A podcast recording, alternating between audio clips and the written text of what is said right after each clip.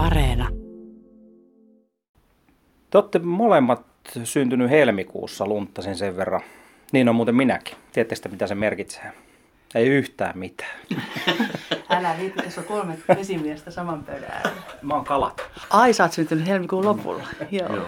Mutta hei, kirjastot, ne on mahtavia paikkoja. Ne on ainutlaatuisia mun mielestä. Ja nyt me ollaan siis yksityisessä kirjastossa, joka toimittaa samalla myös työhuoneen virkaa. Lisäksi se sattuu sijaitsemaan teidän kotonanne.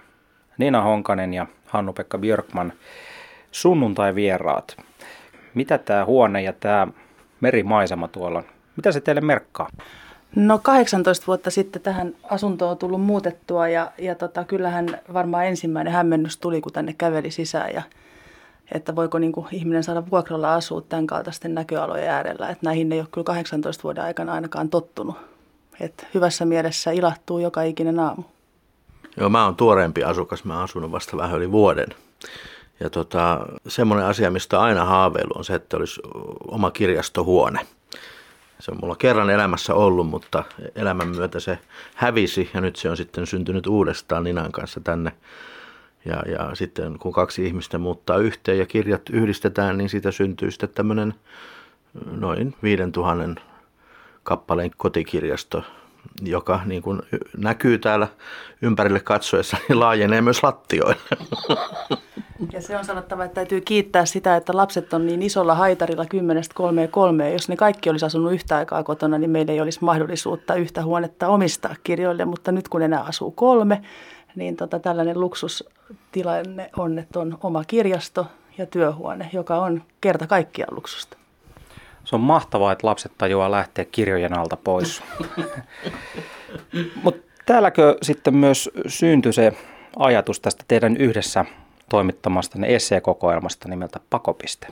Ei, se idea tuli Ruovedellä ystäväperheen mökillä ja se oli sellainen hetki, jota kai lausetta ollaan lainattu jossakin kirjakatalogissa, että siellä sellaisessa lähestulkoon epäsuomalaisen omituisen, hienon, kauniin, pehmeän hiekkarannan äärellä, kun samassa kuvassa näyttäytyi aurinko ja kuu yhtä aikaa ja elettiin toukokuuta ja takana oli eriskummallinen kevät ja samaan aikaan suuri helpotus siitä, että päästiin sinne maisemiin, missä oltiin oltu aiemminkin ja Hannu-Pekan työtahdin takia se ei kauhean yleistä ole, että sinne pääsee, niin sitten tämä poikkeustila, joka keväällä tuli, niin yhtäkkiä antoi tämmöisen mahdollisuuden. Niin siellä se jotenkin lähti niin kuin liikkeelle se, että mitä se pysähtyminen tarkoittaa, kuinka välttämätöntä se on. Ja vaikka ei olisikaan, niin missä mielessä sit itse kullekin näyttäytyy hyvänä vai huonona. Mainittiin, että lapset pakeni kirjojen alta, mutta alakerrastahan kuuluu, että siellä on vissiin parikin sukupolvea paikalla.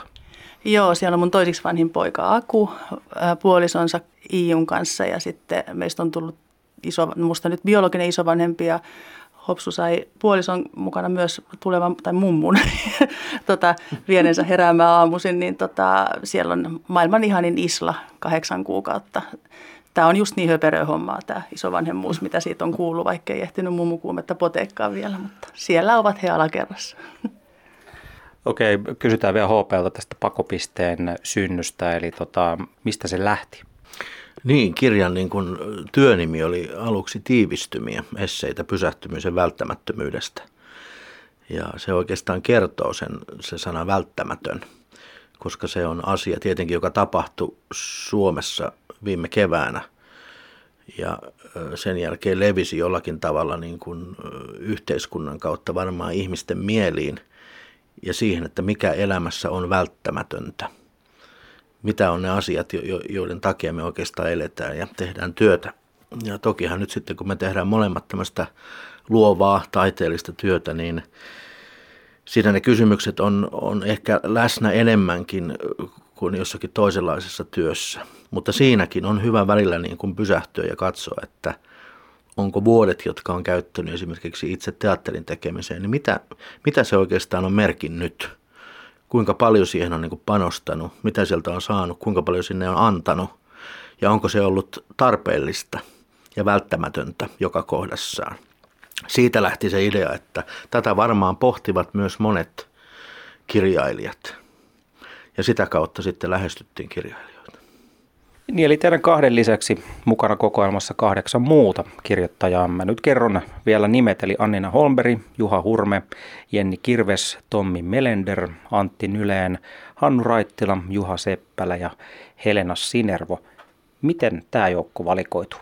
Täysin intuitiivisesti ja 2002, kun itse olen esikoisromaanin julkaissut ja sitä ennen sitten jotain muuta kirjoittanut, niin kun on aloittanut sen kirjaston kuluttamisen silloin lapsena Rauman kaupunkikirjastossa, niin alkoi aika nopeasti siirtyä sinne aikuistosastolle ja tuntuu siltä, että osa, osa näiden kirjailijoiden hännistä on kyllä kulkenut mukana jo tosi pitkään. Ja, ja kyllä me ollaan molemmat niin kuin pyydetty niitä kirjailijoita, joiden maailmankuva tai jonkunnäköinen ymmärrys siitä, mikä on tärkeää ja mikä ei, niin on meitä liikuttanut eri lailla. Että pyydettiin, ei voi sanoa lempikirjailijoita, niitä on vielä paljon enemmän tuon päälle, mutta sellaisia kirjailijoita, jotka meitä liikuttaa ja on pysäyttäneet. Ja oli ilo, että he lähes kaikki lähtivät, joita, joita pyydettiin. Millaisella aikataululla te sitten muuten saitte tämmöisen noin parisataa sivuisen kirjan muotoonsa? No se on varsin hämmentävää. Että jos idea tuli kesäkuussa, niin kirja on valmis joulukuun ensimmäinen päivä. Siinä täytyy antaa suuri kiitos toki kustantajille, mutta myös kaikki, erityisesti kirjailijoille, jotka lähti niin kirjoittamaan esseitä tuommoisella aikataululla. Ja toki niin kuin yhteiskunnan tilanne ja varmasti, joka nyt ei kirjailijan työhön välttämättä vaikuta poikkeustila, mutta se saattaa myös vapauttaa tällaisen, niin kuin, ja vapauttikin tämmöisen mahdollisuuden, että se todella tulee tämmöisessä aikataulussa. Ilman, että siinä olisi kuitenkaan minkäännäköistä tunnetta kiireestä tai hosumisesta. Kaikki syntyy hyvin orgaanisesti. Joo, tämä on niitä harvoja kirjoitusprojekteja, missä, minkä keskellä itse on ollut, jossa ei ole oikeastaan ollut ainuttakaan hetkeä, epätoivon hetkeä tai sellaista kysymysmerkkiä, että mikä tämän kirjan olemassaolon motiivi on. Et se on tuntunut alusta siitä ensimmäisestä ideasta niin kuin siihen asti, kun pari viikkoa sitten kirja lähti painoon, niin joka kuitenkin on aikataulullisesti niin kuin kustannustoimittaja Kai Lipponen, jota myös haluamme kiittää, koska ilman hänen käsittämätöntä ammattitaitoaan, niin voi olla, että se olisi mennyt ensi vuoden puolelle tai jopa ensi jouluun, mutta hän, joka ensi alussa sanoi, että ei tällä aikataululla tehdä tällaisia kirjoja, niin totesi tuossa loppuvaiheessa, että, että hyvä, että hän luotti teidän sananne, kun me todettiin, että me luotetaan, että kyllä tämä kirja tulee juuri niin orgaanisesti kuin on tarkoituskin, että nämä ihmiset pysähtyvät tämän aiheen kohdalle ja vaikka, no Juha Seppälää tekee meidän lainata, kun hän toteaa, että kirjailija elää muutenkin sellaisessa niin todistajan suojelu ohjelman kaltaisessa todellisuudessa ja itsellä elämä muuttunut millään muulla tavalla oikeastaan koronan myötä kuin se, että ei päässyt katsomaan vastasyntynyttä lapsenlasta vasta kuin kuukauden päästä. Ja sitten kun kirjailijat on niin vähän tienaavia muutenkin, niin se ei vaikuta edes sit siihen niin kuin taloudelliseen tilanteeseen. Mutta me ollaan siinä mielessä eri tilanteessa erityyppistä työtä tehty, että kymmeniä vuosia, että Hannu-Pekan elämähän muuttui täysin keväällä. Olemme siis Lauttasaaressa Nina Honkasen ja Hannu-Pekka Björkmanin kotona ja tuolla maisema on just muuttunut pimeäksi tällä aikaa, kun ollaan jutusteltu päivänvalo kadonnut horisonttiin. Otan muutaman lainauksen sieltä kirjasta, muutama poiminta.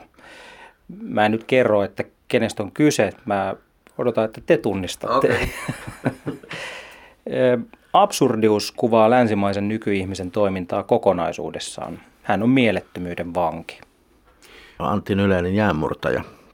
Se on hieno, se on tavattoman hieno esse. Ehkä jopa niin kuin uskallan sanoa näin, en, en voi puhua kirjailijan suulla, mutta hieman ehkä jopa poikkeava esse hänen niin kuin tuotannossaan. Että itse olen aina ollut Nyleinen niin kuin lukija ja, ja, ja pitänyt hänen tyylistään, millä hän lähestyy niin kuin populaarikulttuuria ja sitten siinä rinnalla yhtäkkiä niin kuin ranskalaista symbolismia. On hyvin laaja skaala, jolla hän kykenee kirjoittamaan. Ja tämä esse, missä hän myös pureutuu ikään kuin omaan työhönsä, kirjailijan työhön, on kauhean mielenkiintoinen ja, ja tekee niin kuin yksityisestä yleispätevää, mikä mikä on aika monen esseen, niin kuin tässä voisiko sanoa ansio. Otetaan seuraava. Pysähtynytkin elämä voi olla antoisaa, jos on rikas sisäinen maailma.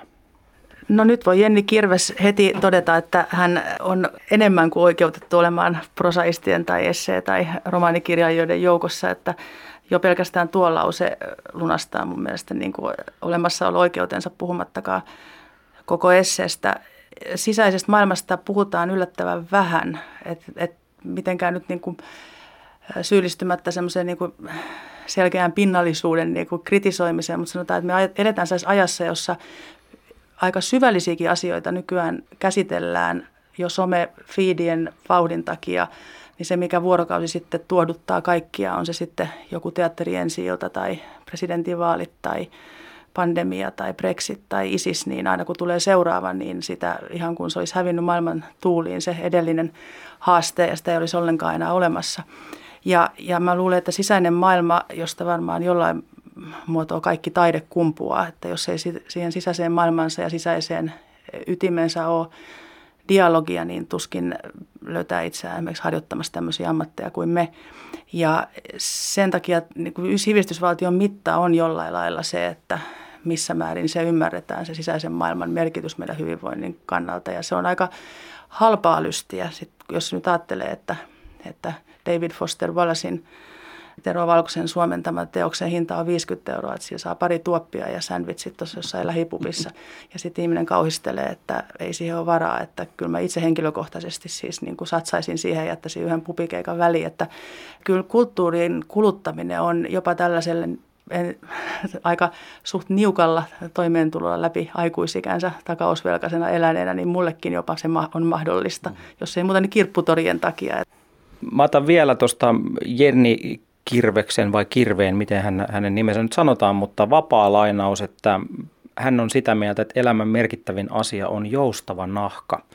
Ja eräs Nina Honkanen on taas kirjoittanut tuolla, että hän kirjoittaa kimmoisasta mielestä. Joustava nahka, kimmoisa mieli. Mä näin jonkinlaisen yhteyden näiden välillä.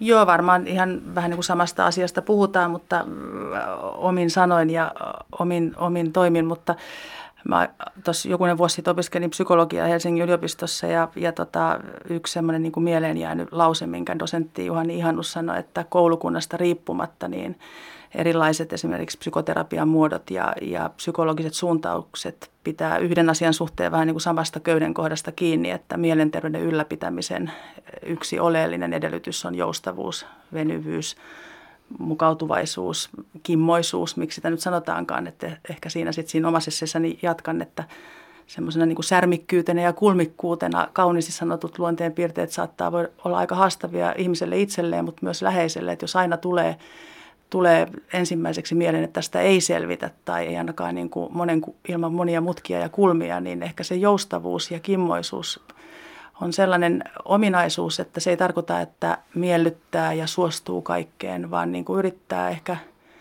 keksiä, mikä se olisi se mahdollinen ulospääsy, koska aika usein todella ikäviltä näyttävien tilanteiden lopputuloksessa viimeistään paljastuu, mikä syy sillä tilanteella oli ja mitä hyvää se mukanaan toi. Ja en usko, että kovin montaa sellaista edes ihan globaalia onnettomuutta olisi tai haastetta, jossa ei olisi myös jotain hyvää ja jopa onnellista. Ja kyllä tämä kevät on näyttänyt sen, että ympäristöliikkeet on niin kuin 70-luvulta asti yrittänyt saada tiettyjä asioita tapahtumaan. Tarvittiin yksi tämmöinen karvapallero, joka sai esimerkiksi niin kuin lentämisen loppumaan sekunnissa ja on aina väitetty, että se ei ole mahdollista. Ja niin me vaan tässä vielä porskutetaan. Moni huono asia tuo mukanaan oivalluksia siitä, mitä hyvää se myös toi mukanaan. Siteraan myöskin nyt vielä Ninaa sen verran tuossa, että kirjoitat, että epävarmuuden sietokyky kasvaa, jos on pienestä pitäen todistanut, kuinka kaikki voi muuttua yhdessä yössä. Ja kysyn tätä nyt HPlta, eli jos mä tulkitsen tätä niin, että vastoinkäymiset vahvistavat, eli pitää vähän kokea elämän nurjaa puolta, jotta osaa arvostaa niitä hyviä juttuja, vai olenko hakoteilla sun mielestä? Et ole hakoteilla. Tärkeimpiä ominaisuuksia näytteli ammatissa on kaauksen sietäminen. Eli se on joko ulkosta kaaosta, yleensä se on sisäistä kaaosta, eli epävarmuutta, pelkoa, epäonnistumisen pelkoa tai häpeän pelkoa. Se, että mitä ihminen oppii sitten vaikeuksistaan menneisyydessä esimerkiksi, on varmasti täysin niin kuin yksilöllistä. Ja parhaimmillaan se muuttuu empatiaksi, tajuksi siitä, että muutkin kärsivät. Sitten taas niin kuin kärsimyksen ongelma on jo niin iso ongelma, että että tota, joka on itse aina kiinnostanut niin kuin, sekä niin kuin kirjoittajana että näyttelijänä, että mit, mikä on se kärsimys, jonka itse on elänyt, kohdannut ja mitä kärsimystä näkee toisissa ja mitä me sitä opimme. Se on ihan varmaa, että, tota, toisen kärsimystä ei voi koskaan esittää tyhjentävästi, mutta toisen kärsimystä voi, voi kunnioittaa säilyttämällä siihen sen etäisyyden ja ymmärryksen, että mä en voi koskaan ymmärtää toisen kokemusta. Ja se on kärsimyksen kunnioittamista. Siitä voi oppia. Ei vapaaehtoisesti kärsimyksiä etsimällä, mutta niin kuin ymmärtämällä, että sitä on ja itse on osa sitä – myöskin niin kuin sitten tämmöisten niin kuin vapauden tematiikan kautta, että, että jos vapaus on niin kuin ihmisen syvällisin, ehkä jopa jumalallisin ominaisuus, niin mun oma vapaus rajoittaa toisten vapauksia tehdä asioita. Ja se taas on, on aina niin kuin, se, se vapaus ja kärsimys käy niin kuin käsi kädessä ihmiselämässä ja se on niin kuin aika iso semmoinen filosofisen pohdinnan paikka, että miten sitä niin kuin omassa elämässään näitä kahta kuljettaa vierekkäin.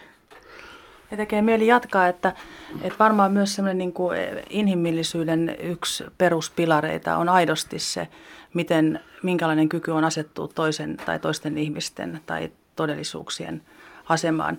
Ja, ja taide on varmasti niin kuin yksi parhaita keinoja saada siihen jonkunnäköisiä työkaluja, mitkä saattaa puuttua itseltä vaikka liittyen omaan elämänkaareen. Kysyn nyt sulta, että mahdatko tietää, kuka suurmieskirjassa lausuu näin, että pahinta mitä tiedän on itsensä vakavasti ottava taiteilija. Hyvänen aika, sattuuko se olemaan Hannu-Pekka Björkman? ja nyt on pakko sanoa, että hauskaa. Mä olin eilen ystävän luon saunassa ja mietittiin, että mikä yhdistää erilaisia tuntemiamme taiteilijoita ja tekijöitä, jotka ovat työssään poikkeuksellisen hyviä. Ja tämä vieressä istuvan miehen nimi mainittiin ja todettiin, että yksi syy on siihen se, että hän ei ota itseään liian vakavissaan. Koska mä väitän, että se itselleen hymyilemisen, ellei jopa nauramisen taito on ehdottomasti menee edelle sen, että nauraa muille ja ilkkuu muita. Sitäkin on ihan hauskaa yhdessä tehdä, nauraa toisilleen, mutta, mutta se, se itsensä liian vakavasti ottaminen on itse asiassa jonkunnäköinen aika isokin musta aukko, johon voi tipahtaa ja se saattaa jopa niin kuin nousta sellaiseksi esteeksi ihan ylipäätään inhimilliselle kehitykselle, mutta mä luulen, että myös luovalle työlle ja Mun mielestä Hannu-Pekka on siitä kirjaimellinen esimerkki, että hän on työssään käsittämättömän hyvä. Mä tarkastelin hän nyt hetken tälleen niin kuin ulkopuolelta. Ja tota, samaan aikaan se ei niin kuin kulje mukana se jonkunnäköisenä itsetietoisuutena tai, tai sellaisena, niin kuin, ettekö tiedä kuka minä olen, puhumattakaan sellaisesta jonkunnäköisestä narsistisesta harhasta. Hannu-Pekka, vaikka näyttelijänä sut tietysti tunnetaan ensisijassa, niin semmoistakin on ilmeisesti ollut viime vuosina ilmassa, että vaihtasit vähän enemmän kirjoituspuolelle. Kirjoittaminen on teidän yhteinen intohimo. Mitäs muita vastaavia yhtäläisyyksiä löytyy? Niitähän on paljon tietenkin, kun pariskunta o- o- olemme. Monia asioita. Lukeminen. Luke- lukeminen ja kirjallisuus jälleen kerran. Voi niitä on paljon, mutta tota, toki niin kuin semmoinen asia, että voi yhdessä tehdä myös ammattiaan. Että kirjo- kirjoittaminenhan mulle on ollut tämmöinen niin sivu, sivuammatti, enkä mä ole itseäni niin kuin kirjailijaksi hirveän usein uskaltanut tituleerata – että mä niin kuin kaksi esseekokoelmaa ja yksi, yksi kolumnikokoelma, joka on julkaistu ja sitten joitakin muita toisten toimittamissa kirjoissa. Mutta se on niin kuin noussut tässä vuosien varrella aika tärkeäksi ja rakkaaksi niin kuin ilmaisumuodoksi ja varmasti osittain siitä, että teatterin ja elokuvatyön sosiaalisuus on niin kuin kymmenien vuosien tekemisen jälkeen, niin sillä, sillä, siinä on oma niin kuin veronsa – ja siellähän sitä iloa toki sitten voi jakaa ja, ja tota, osoittaa sen, että ei ole kauhean vakavasti otettava aina. Ja ilo on nimenomaan se asia, joka siellä on korostunut, siis se tekemisen ilo, että tämä ammattihan on tavattoman rikas ja antava. Nuoria tulee kentälle, on ihana kohdata uusia sukupolvia, uusia ajatuksia.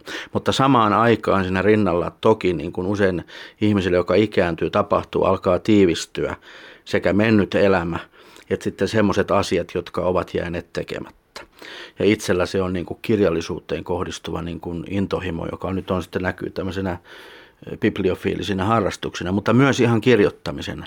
On monta semmoista aihetta ja kirjaa, jotka haluaisi kirjoittaa ja toteuttaa. Siksi olen puhunut siitä, että väistyisin hetkeksi näyttelijän ammatista, tai ainakin tekisin sitä vähän vähemmän, nyt olen menossa kohti sitten sitä toivottavasti enemmän, enemmän kirjoittamista ja vähemmän näyttelemistä.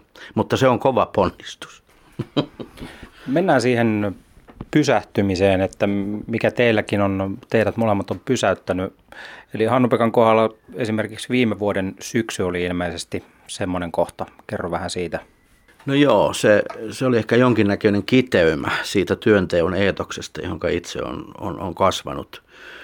Ja lyhyesti nyt sitten kuulijoille kerrottakaan, että siis oli, sa, sairastuin, oli terveysongelmia ja siitä huolimatta jatkoin työtäni teatterissa, vaikka ei siinä nyt hengenlähtö, hengenlähtökin oli kai aika lähellä. Tämä on ehkä vaarallista sanoa radiossa, mutta olin kuitenkin kävin teho-osastoa myöten makailemassa. Siinä kohtaa alkaa sitten miettiä viimeistään, että onko tässä mitään järkeä siinä tavassa, jolla tekee ja mitä, siihen, mitä, siihen, mitä ammatilleen niin kuin antaa. David Mamet sanoi aikoinaan, että elämä näyttämällä on elämä, joka annetaan pois – ja kun se tuli mulle mieleen siellä sairaalassa, niin ajattelin, että näinköhän on. Että onko se todella sen arvoista. Saamani teatterikoulutus 90-luvun alussa, jossa oltiin, että sun pitää mennä seinän läpi, jos niin käsketään. Ja luovuttaa ei saa. Ja ylipäänsä teatterimaailmassa vallinnut tämmöinen kirjoittamaton sääntö, että lavalle mennään vaikka pääkainalossa. Ja nythän se on jännä, että ensimmäistä kertaa ehkä tämän niin kuin viime kevään niin kuin pandemian myötä, niin jos sulla on vähänkin yskää, niin sä et mene lavalle. Sä et, sulla ei ole oikeutta mennä sinne, sun pitää pysyä kotona. Niin sitten joku reilu puoli vuotta, Bu- kun sinne mennään Buranan voimalla, vaikka olisi 39 astetta kuumetta, ja nyt se on lähes rangaistava teko, jos menee edes aivastamaan. Mm. Ja se on varmaan nyt se onni tässä onnettomuudessa, mikä viime keväänä tapahtui, että tuli järki siihen, että se ei olekaan sankarteko mennä kuumeessa Buranan voimalla, vaan se onkin sankarteko jäädä kotiin ja olla sairastuttamatta no. muita. Sun pysähtyminen yksi ainakin oli vuonna 2003. Kerrotko vähän siitä? Mä en tiedä kuinka paljon mä siitä paljastan esseessä, se sitten ehkä sitä avataan vähän enemmän, mutta tota, on niitä kohtia, jossa tietyllä tavalla tulee se henkinen lasiseinä eteen, että ei, ei siitä oikeastaan mitään muuta vaihtoehtoa, jos ei halua niin valtimot auki ryskiä sen lasiseinän läpi, niin pitää löytää sellainen timanttipora, mihin, millä siihen saa niin kuin itsensä koko sen aukon. Ja, ja tota, mä ehkä ajattelen yleisemminkin niin, että meillä on kaikilla tosi joskus ehkä plus miinus 40, että se ei olekaan välttämättä se 50 kriisi, mutta se on siinä niin kuin itsellä ehkä alkoi vähän aiemmin, koska on 18-vuotiaana alkanut ottaa jo ekaa lasta, että on aikuistuminen tapahtunut vähän varhain, niin sitten tietyt kriisitkin tuli vähän aikaisemmin, niin tuli seinä eteen ja, ja tota, ilman ulkopuolista apua ei sitten missään nimessä olisi niin kuin selvinnyt. Ja sitten kun en ole ollut ehkä sitä ihmislaatua, jonka on ollut kauhean helppo niin kuin ongelmistaan ja murheistaan avautua edes läheisille, puhumattakaan, että niitä kauheasti olisi lastensa päälle kaatanut, niin, niin tota, jotta nyt sai jonkun neuroosin eli sukupolvien ylimenevän pakonomaisen toiston katkaistua, niin Haidia sain apua ja ehdottomasti ollut elämäni yksi tärkeimpiä matkoja se matka, mutta siitä lisää esseessä. Nina Honkanen, Hannu-Pekka Björkman, te olette Radio Suomen sunnuntai-vieraita. Mitä te tykkäätte tehdä sunnuntaisin?